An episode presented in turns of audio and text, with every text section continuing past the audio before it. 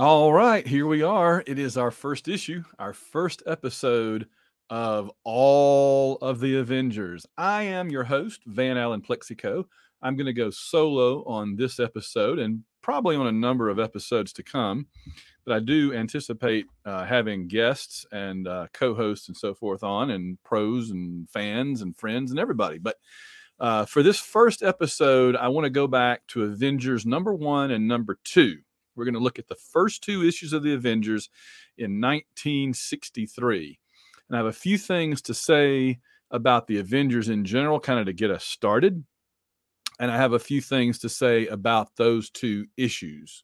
And I wanted to go ahead and um, bust out both of them because there's a good bit to say about number one, but I was very interested to discover I had a few things to say about number two as well. And I'll go ahead and combine them together. And I think one episode that'll be uh, a, a, more efficient use of our time just to go ahead and get uh, two episodes done together. So, some of the things that I used for a little bit of reference on this includes the, uh, I'll go ahead and I've got it right over here. Uh, some interesting stuff out of Marvel Comics The Untold Story by Sean Howe. Very good read that I read several years ago. Uh, has a lot of the background of what was going on at Marvel, what Stan Lee was doing, what Jack Kirby was doing, all that kinds of thing. And then um, I also, of course, have the issues themselves. Uh, I have the Masterworks book that I believe I showed you in our introductory episode, but I also have them all on PDF. So, as well as the comics, but I'm not going to go dig the actual comics out. So, what I'm going to do instead is we'll just go ahead in just a minute. I'm going to switch over and share the screen so that you can kind of follow along with me as I talk about the issue. We'll split the screen so you can see exactly what I'm talking about. But first, just kind of talking about Avengers number one, some interesting stuff just off the top of my head I want to throw out there. Um, for those that don't know the story of where the uh, where the Avengers actually came from, um, you know, Marvel had really gotten going uh, in I guess what's the Silver Age of comics in 19 I guess 61 with the first issue of Fantastic Four, followed fairly soon by the first appearance of of Spider Man and so those are really kind of the two cornerstones the, the the, foundation blocks of the of the marvel universe. Really fantastic four and then um, spider-man a little bit later with stan lee and steve ditko but but um and i guess in in yeah in amazing fantasy right? Yeah. I'm not a big spider-man fan so i've never really tried to memorize all the factoids about it. I know the avengers.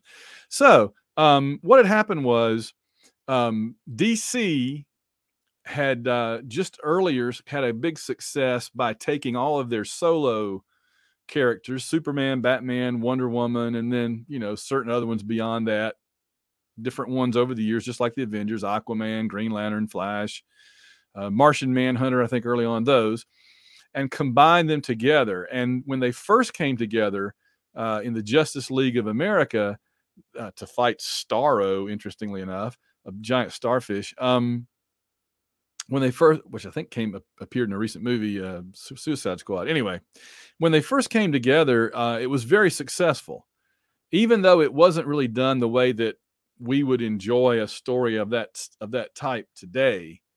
Um, you know, which would be about the relationships and the dialogue and everything as much as the action nowadays. Back then, it was just they team up. There's some probably you know some cheesy dialogue and they fight a big monster together. And it sold like gangbusters because there'd never been anything really like that before. You know, where pre-existing big known quantities like Superman, Batman, and Wonder Woman got together to form a team. And it did really well financially for DC or, or whatever they were calling themselves at that point. I guess they were DC. And so um, over at Marvel, they had a bunch of solo books, um, but they didn't have a team until Fantastic Four. So when they decided to do a team book, um, this the story goes that Martin Goodman, the publisher, was playing golf with somebody associated with DC, and the DC person was regaling Goodman with tales of, you know, how financially rewarding it was to DC to be publishing the Justice League. So supposedly Goodman gets on the phone to Stan Lee back in the headquarters, back in the office immediately and says, Stan, create a superhero team. We need a team, you know. This is where the money is. And so Stan gets together with Jack Kirby, legendary Jack Kirby, about which there's more obviously a lot more to be said that we'll be kind of covering as we go along with this series. But he gets to Stan and Jack get together and they come up with something that was not exactly a copy of the Fantastic Four at all, uh, uh, of the Justice League at all. It was the Fantastic Four. Now, the thing about the Fantastic Four is, especially early on, they were not really what we would think of today as a superhero team. Um, you got to understand that the superhero dominance in American comics was only beginning to emerge in the early 60s. This was still a medium that featured a lot of romance stuff, and Jack Kirby was a pioneer in that too, uh, and a lot of monster books and westerns and other genres, right?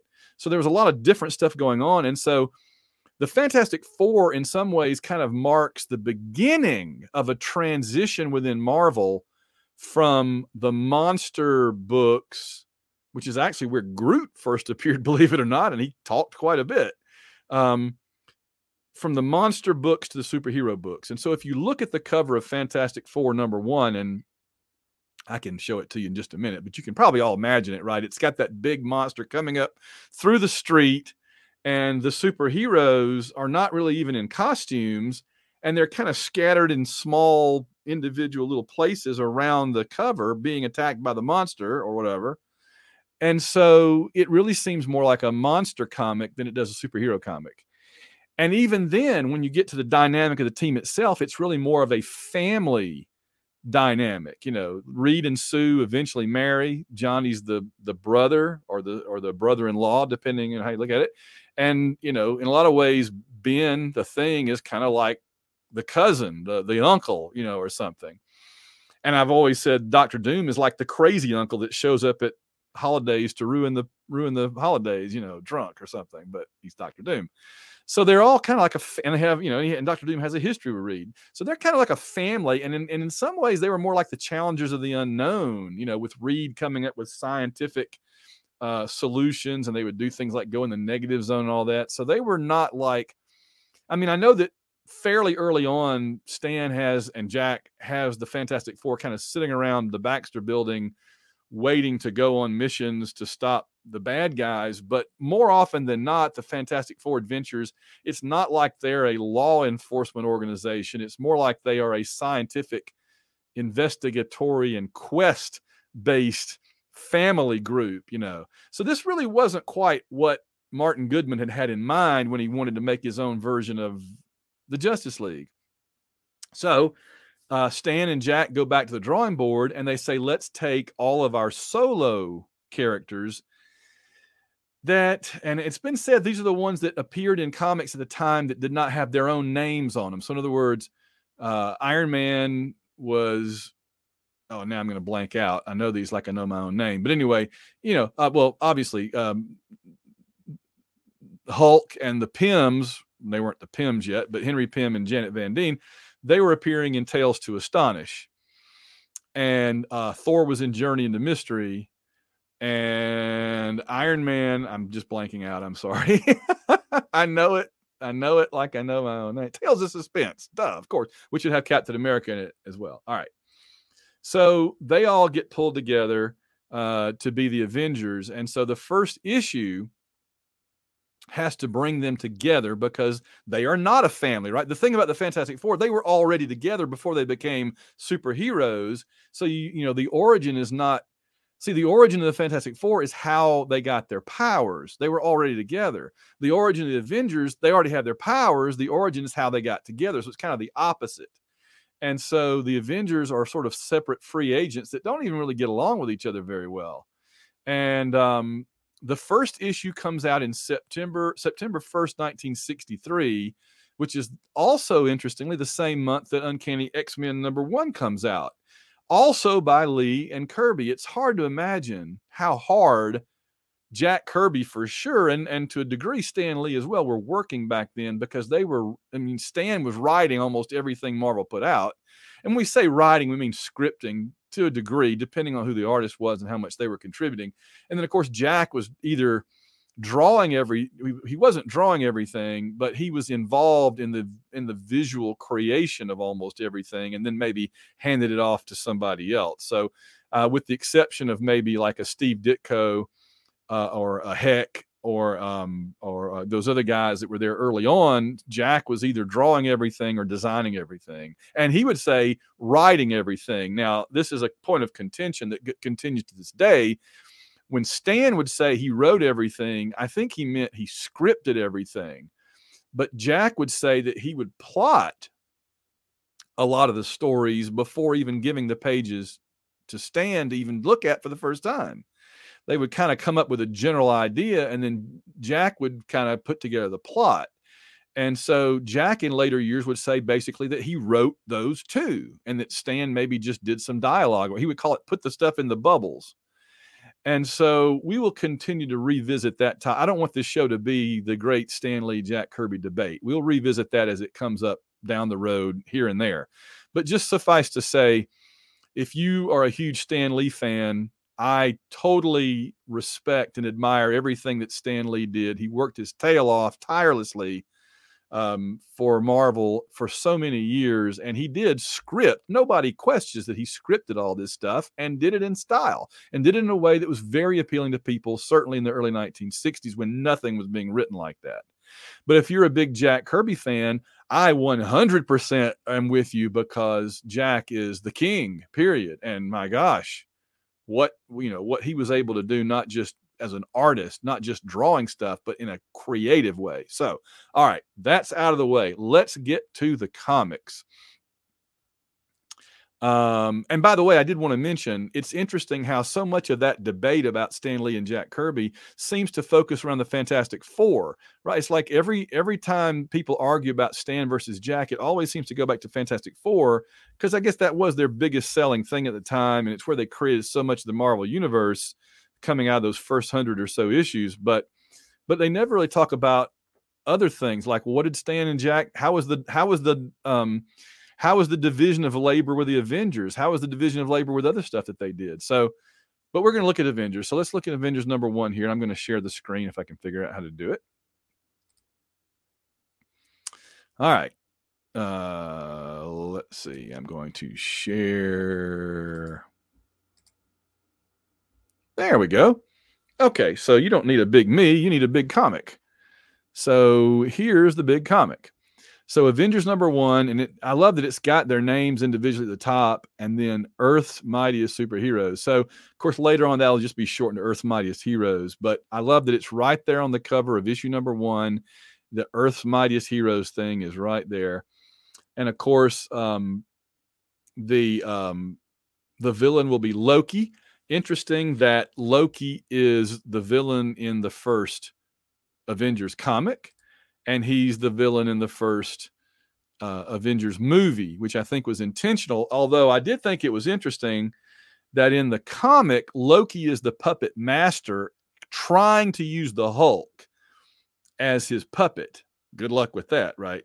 Whereas in the movie, Loki was kind of the puppet, a puppet that got severely mistreated by Hulk. So, kind of what goes around comes around. All right.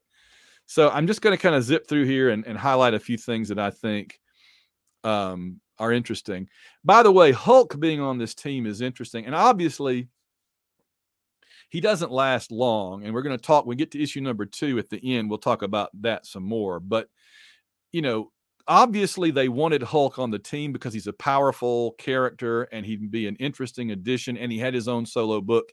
He fit all the criteria. But then once, you know, Jack and Stan sit down to try to create stories using him as part of a team, the problem becomes very obvious. Now, you do want a character that's going to be kind of the grit in the gears, right? You always want a character that's contrarian you know, the Fantastic Four has the thing. He's the contrarian. He causes a lot of disruption by his attitudes and everything, which makes him wonderful as a character. I love the thing. I've always said if there's one character in Fantastic Four that I would want to write, it's the thing. And, and honestly, he's one of the top, you know, several in the Marvel universe I would want to write because his his personality, his characterization is so distinct, right? And so colorful. compared to so many. So you need that contrarian character to kind of cut against the grain and cause some some conflict within the team. The problem with the Hulk is um, he's going to be uh, a little too much of a contrarian because he's like having he's like having a walking hydrogen bomb. You know, there at any second he could go off and destroy everything. So I would argue that later on, there by about issue 16, right, when the changeover with the characters happens, with the team happens, it's going to be Hawkeye that becomes a contrarian, and you can have you you can argue and and tell off Hawkeye, and what's the worst that's going to happen, right? You argue and tell off the Hulk, you may be dead.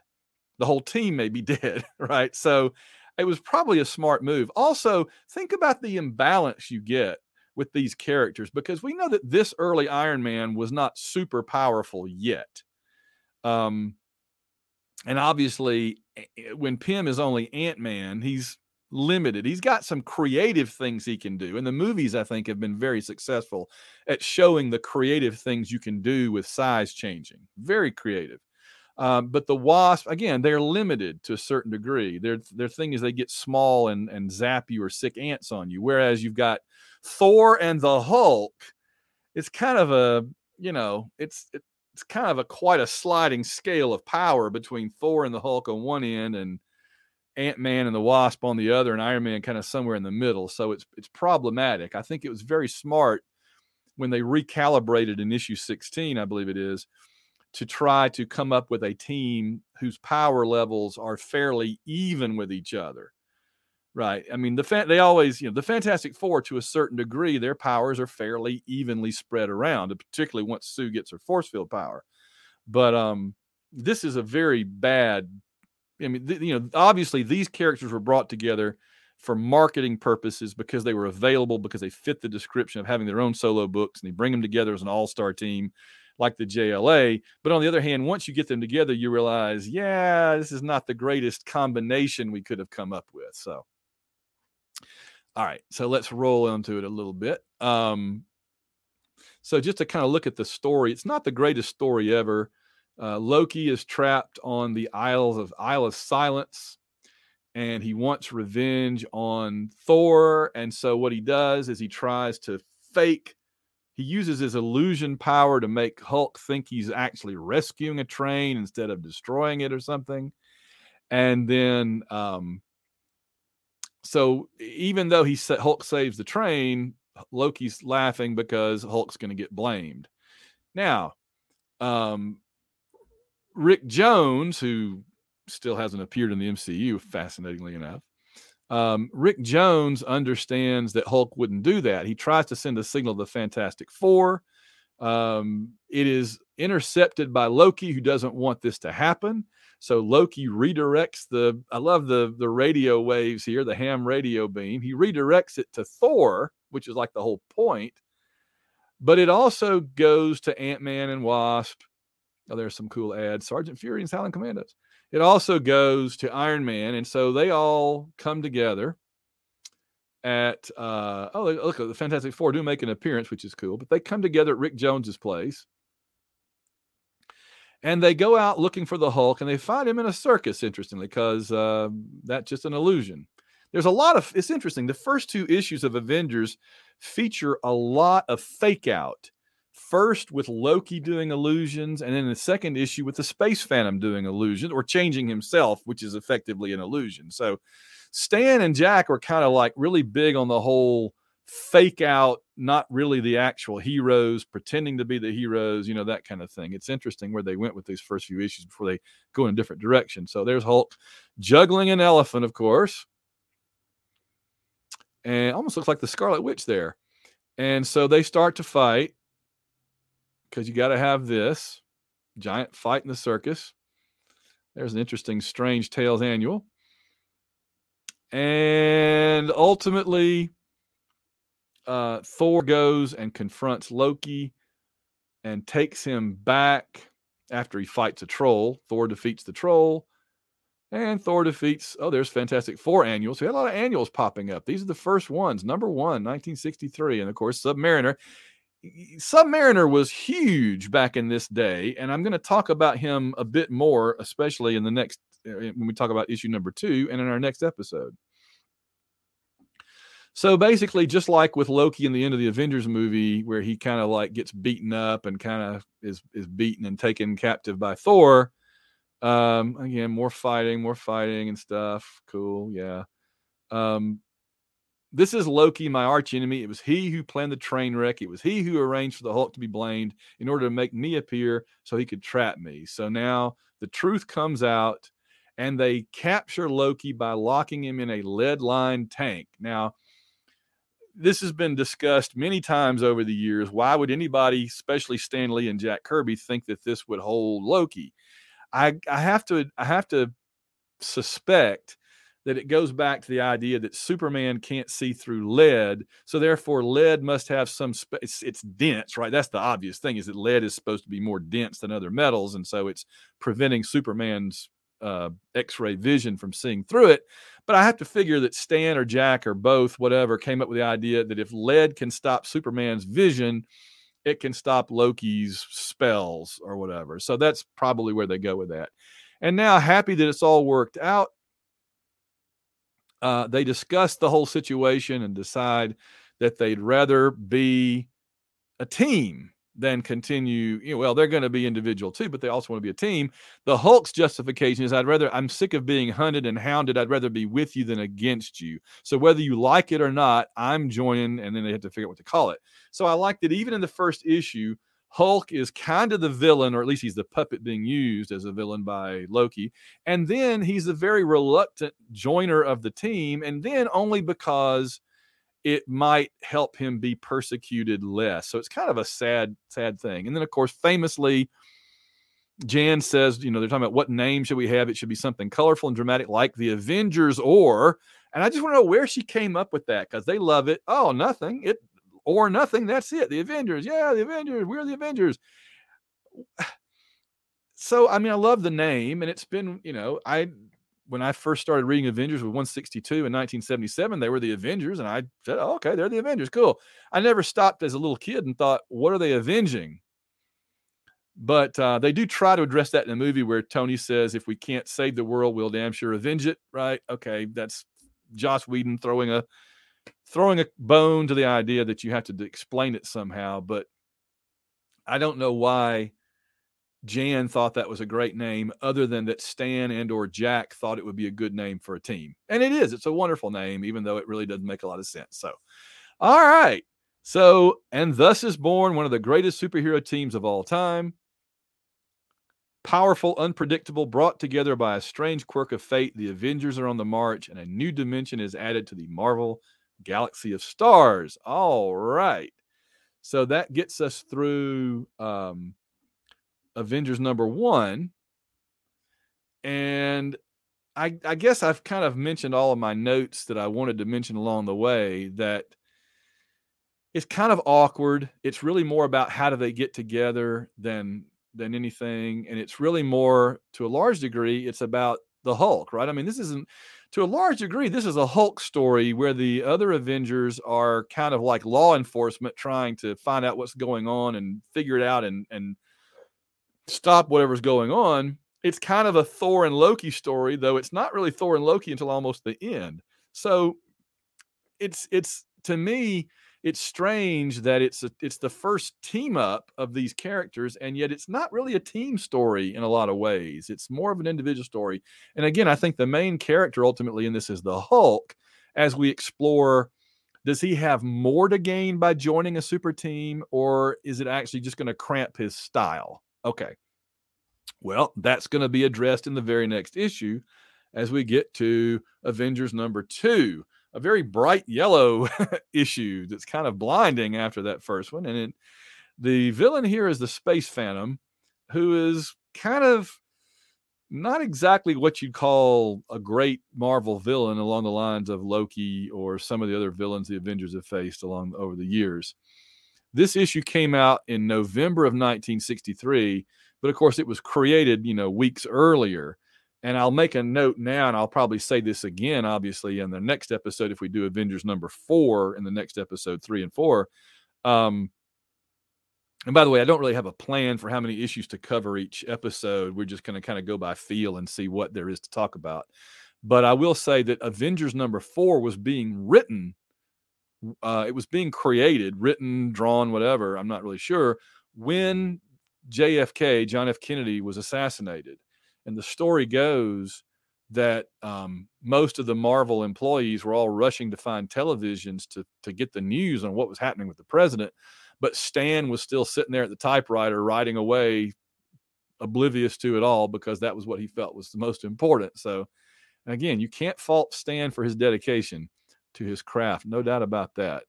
Um, so Stan and Jack do this issue as well. There we go, Stan Lee and Jack Kirby, and do want to give uh, credit for, to Paul Reinman and Artie Simek for inking and lettering. Um, we are now in the library of Tony Stark, millionaire weapons manufacturer, for a new meeting of Earth's mightiest superheroes, the Avengers. And what I think is interesting is that they immediately in issue number two go from, you know, fighting villains and whatever to having meetings. I mean, I I, I want to kind of I it's it's this is a tough one for me because over the years there have been some really cool Avengers meetings, right? I mean, we've seen some cool meetings. We've seen a lot of good dialogue, a lot of good clashes and characterization as you put them together around their table, and it's it's got its cool points. But in this issue, they come together for their really, I guess, their first ever scheduled meeting,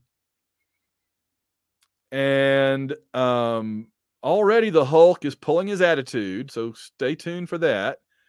And then they're already starting to bicker. And by the way, we find out here that these two take uh, Jan and, and Hank take pills still to change their size. I guess if you've been reading Tales to Astonish, you already knew that. But you know, late being a fan from a little later on, I was used to the gas thing. Like he has this little helmet, and the gas makes him shrink and grow the Pym particles. But back then he was having to take pills every time, which is kind of strange. Um, so they're like, well, now the gang's all here. What do we do? I ain't in the mood to play spin the bottle, says the Hulk. I like the Hulk used to just say ain't. That's how you knew he was the savage, monstrous Hulk, as he said ain't. Uh, and Iron Man, who is already kind of the bureaucrat, right? Iron Man says, even when there is no task before us, we still meet regularly to get to know each other better. So Iron Man just wants to meet for the sake of having a corporate meeting. Oh, Tony, Tony, Tony, you're so predictable. And that's not going to fit with the Hulk's lifestyle, right? Hulk is not about coming to board meetings and voting on bylaws and stuff. Hulk's going to be real tired of this real fast. And I think we all know that. Meanwhile, Jan, because in the 1960s, uh, female characters had to be written as weak, afraid, and looking for a man or a husband, right? Um, so there's Jan, co- always like complimenting and playing up to Hank, but also pining away for Thor from two seats away. So it's always, I mean, it's always irked me. In the 70s, when I was a little kid, I was like, why are they making the female characters seem so weird and sound so, you know, sound so wimpy and they're always just pining after a man or something. And it's it's it's all the worse now, of course. But there we are. That's that's how it was in 1963, I guess. If you watch Mad Men, you get a sense of this same time frame, and you you get that same attitude uh, toward women. So here comes our villain for this issue, the Space Phantom. Not one of the greatest villains in Marvel history, but he has popped up from time to time in, in ways that have been entertaining.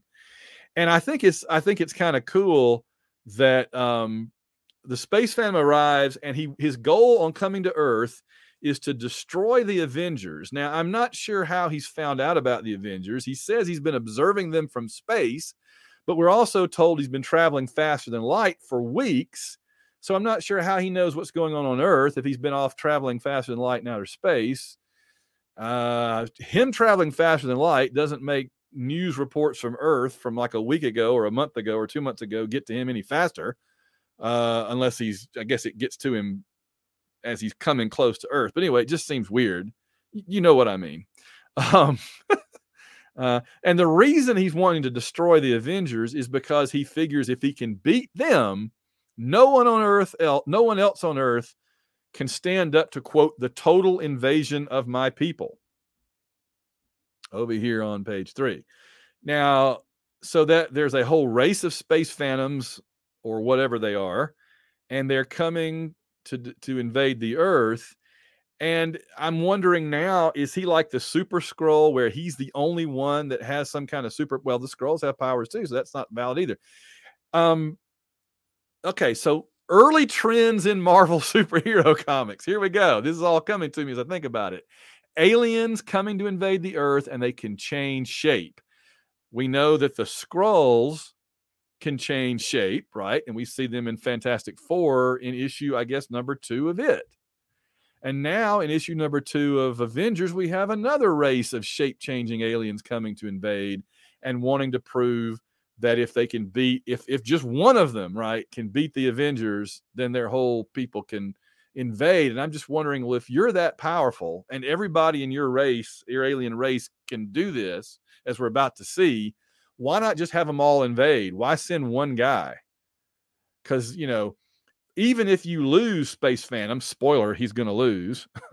even if the Space Phantom loses, well, that proves that one Space Phantom can't overthrow the Earth. It doesn't prove that like a million of them can't, right? So, I mean, imagine if a million of them turned into the Hulk. So, yeah. So I'm not, again, I'm, this is Stan whipping something together in, in a hurry. I get it, but it just seems far fetched. So he sends people into limbo and copies them. So he copies this random guy to sneak up on the Avengers. And here we go. Look, says the Wasp, an intruder is coming. Hmm, he's not bad looking.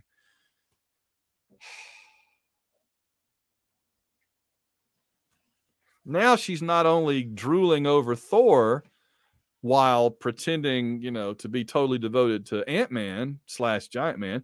Now she's even like checking out, scoping out dudes in the street.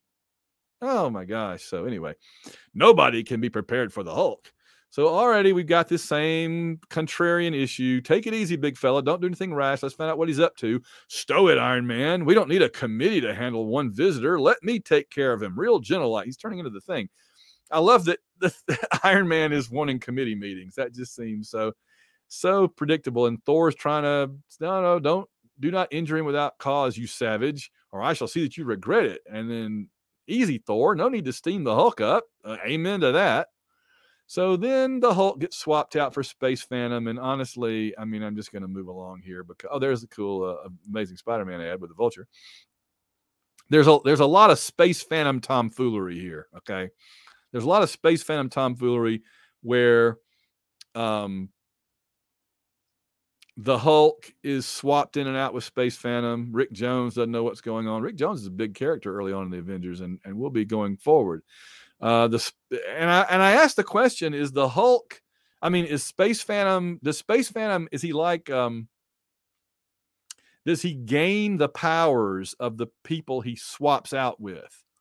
and it's and it's and copies and it seems like he does because he's got the hulk strength and power here when he steals these rockets from from stark international or whatever stark's company's calling itself so iron man goes to fight him he's kind of turning he's trying to turn everybody against the hulk uh ant-man now becomes giant man for the first time in this series there's a fight oh, there's another sergeant fury ad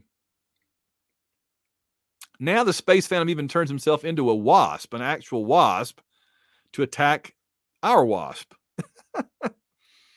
so, all right, let's reassess here as we're about halfway through this this issue. Hulk is already chafing at having anybody tell him what to do or not do, and we can see where that's going in a hurry. It's just not working. Um, again, Hawkeye being recalcitrant to do things, you argue. The Hulk not wanting to do something that the others want him to do, it's going to be Hulk smash, and that's not good. Um, I like that. I made a note here. The Space Phantom replaces the Hulk in order to stir up trouble, basically about the same amount of trouble the Hulk already was. So, like, Hulk is like smarting off at everybody and threatening everybody. And then the Space Phantom replaces him and starts smarting off at everybody and threatening everybody. So I'm not sure your plan is all that different than how life was just going without you, Space Phantom. I'm not sure that's really accomplishing anything. Um, so I just feel like this should make the Space Phantom one of the most powerful villains in the Marvel universe because he can be basically any character. He can, like any hero or villain that he switches out places with and, and sends to limbo. And that raises all kind of interesting questions about the dire wraiths and Rom, but we'll, maybe we'll get to that some other time because I don't want to go off down that rabbit hole. But is this the same limbo that? Because if like this, has there? I don't know you tell me, has there ever been a case where the Space Phantom went to limbo or sent somebody to limbo and they ran into all the dire wraiths that Rom sent to limbo? I don't know. Anyway, uh, I, I never saw that story. Maybe it exists, maybe it doesn't. But in any case, more Space Phantom tomfoolery, more switching identities in and out. Oh, now this is going to be significant. I'm going to refer to this again in a minute. This is before the end, right? I mean, we've still got several pages to go. Next issue, the Avengers feature Submariner. Destined to be one of the most talked about epics ever ever presented. Reserve your copy now. So the Submariner is going to be the villain. Now, this is what we call a spoiler for what they're going to do later. All right. So we finish up this issue. Iron Man fighting uh, oh, Space Phantom sends Iron Man to limbo and takes on his form. Here's what's interesting. Not only does the Space Phantom gain Iron Man's powers, he basically becomes mechanical. Because watch what happens here. The Wasp goes inside, it goes inside Iron Man slash Space Phantom's gauntlet, cuts a cable. Where did cables come from? Wouldn't that be like a blood vessel? And I, and suddenly quote unquote Iron Man's armor doesn't work right. So I'm not sure if she just cut his ligaments, there's blood vessels. Why isn't he bleeding? How he literally become mechanical here. I, I don't get it. Anyway, I guess I just don't understand how the Space Phantom's powers work. So finally, Space Phantom is back to himself and he's going to copy Thor, which it took you long enough to figure out that, so you need to copy. But I know Thor just got there, but whatever. So he tries to copy Thor, and instead it backfires and sends him into limbo. And the explanation is your power only affects humans, but I'm the god of thunder. So the big victory this issue, and again, I don't want to be dismissive. It's just, you know, it's 1963. It is what it is. And These are glorious, glorious beginnings for our favorite team. But I got to call out when things could have been a little better. Come on. And I mean, the big victory is won by Space Phantom trying to use his powers on Thor. You, you kind of need to set that up somehow.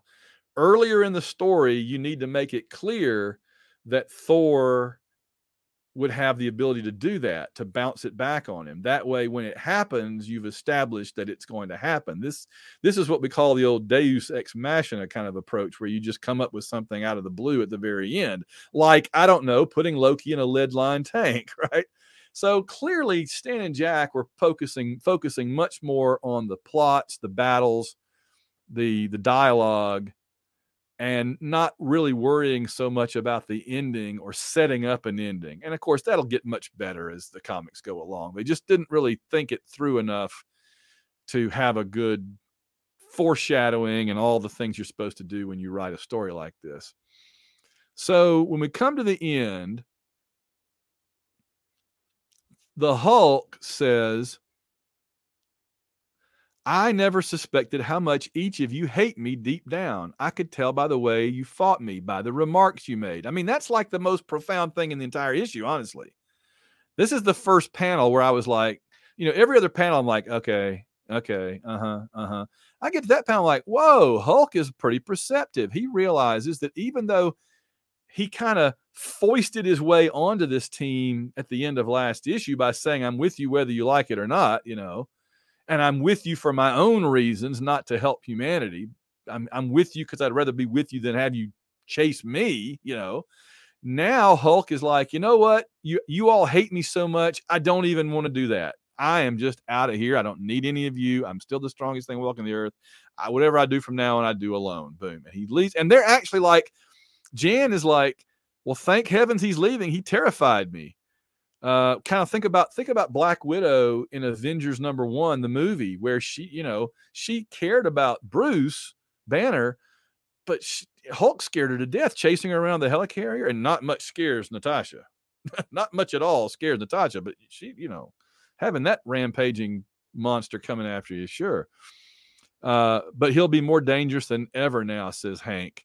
Without the Avengers to keep him in check, what will he do next? Well, you have your own selves to blame, don't you? Because you knew how volatile he was. You knew that he was liable to go off on a hair trigger.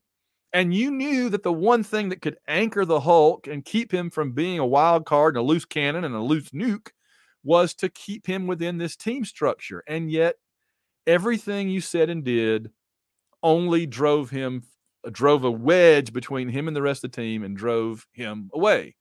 So, you know, take some responsibility because you guys kind of brought this on yourselves, Avengers. This is your fault. So, we get a really cool, really portentous blurb here for the next issue. Next issue, the Hulk. Oh, so you know, if you thought this is the last we would see of the Hulk in this comic, you are sadly mistaken. And in the very same panel where he jumps away and leaves them, we are told next issue the Hulk teams up with one of your favorite super characters to battle the Avengers. So, uh, in other words, in the next issue, we get the Hulk back, but as I want to say the villain, but as the adversary, right? As the opponent, the enemy of the Avengers. So it took Stan and Jack the better part of two issues to realize that while the Hulk did need to be part, did need to be part of this story early on, he would work better kind of in that gray area, bouncing back and forth between I'm on the team, no, you're fighting me, uh, no, it's an illusion, no, it's the space phantom, it's Loki, you know, no, no, it's just now it's just me mad at you for treating me like garbage, you know.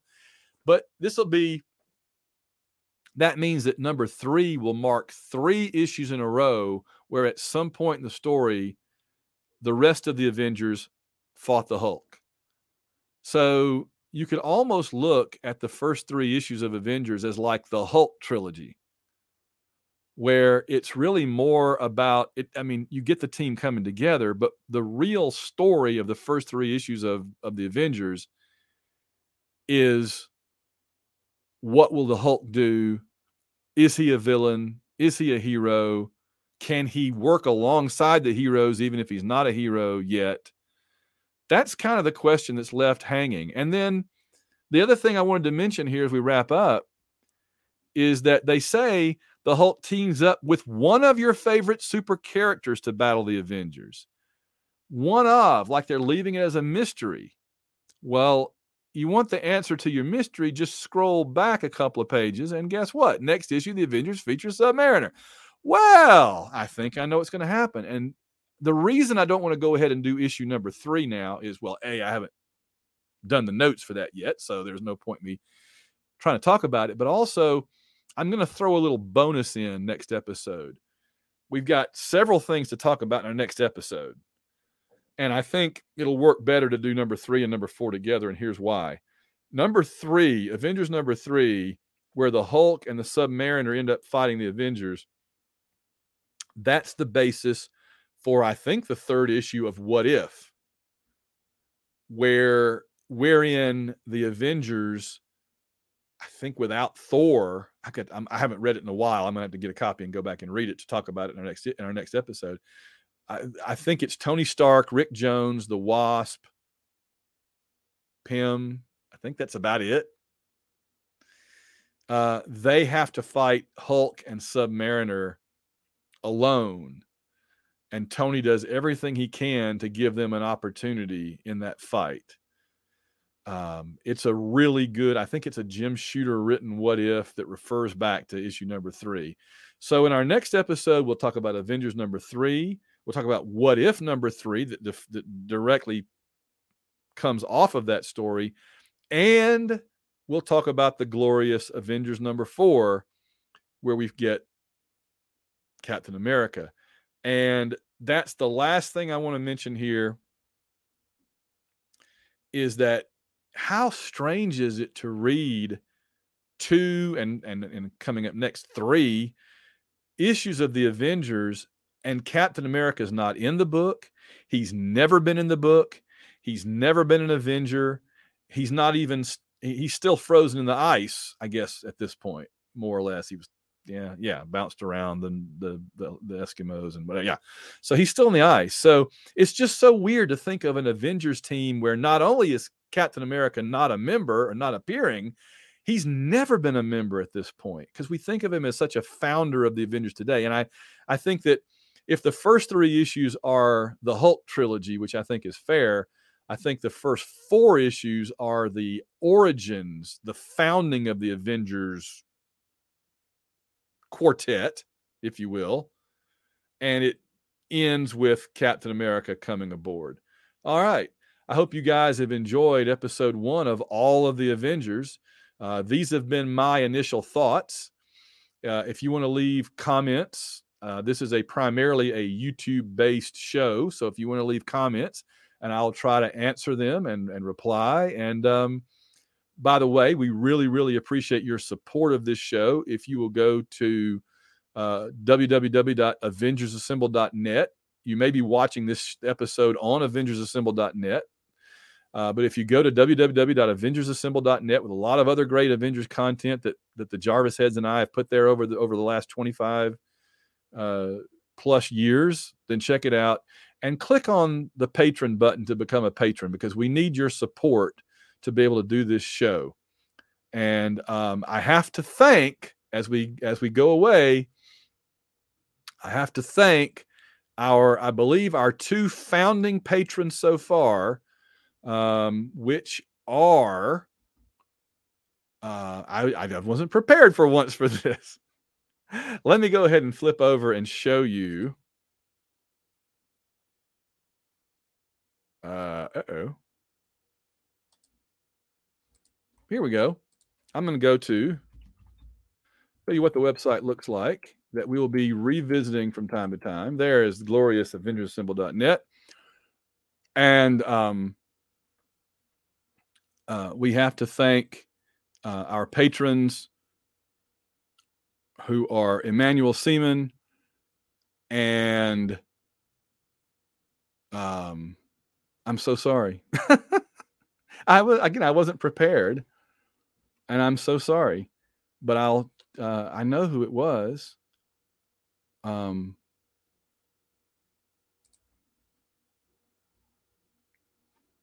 but um,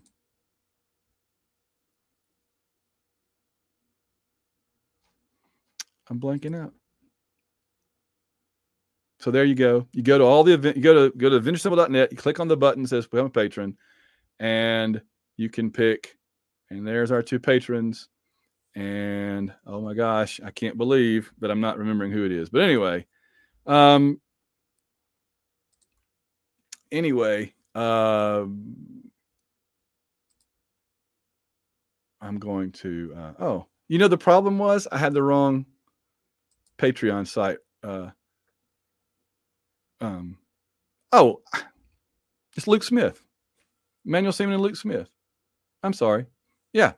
So um, thank you guys. See, if this was audio, I could edit it, but I don't have a way to edit this. So I look like an idiot for five minutes here. All right. This has been, I promise to do better. I do better on my other shows. Uh, this has been all the Avengers episode. Uh, the, I don't know if it's episode one, but it's covering Avengers one and two. I'll see you guys here next time. We'll talk about Avengers three and four and what if number three. Uh, take it easy and hey, Avengers.